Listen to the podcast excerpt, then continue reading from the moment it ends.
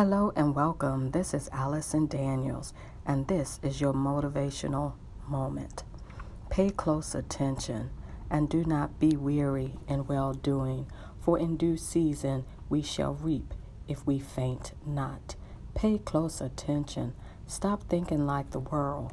God's word is greater and it holds more value and truth as we do what God has instructed us to do.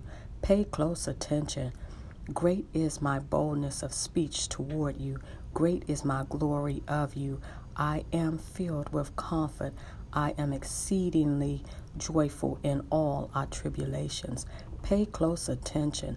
Nothing we can do and nothing we can say other than to let God know that we give Him all honor and praise as He carries out our will for our lives. Pay close attention for so is the will of God, that with well doing ye may put to silence the ignorance of the foolish man. This is your season, this is your time. Have a wonderful day and visit my website at www.allisongdaniels.com. Have an awesome day. Peace.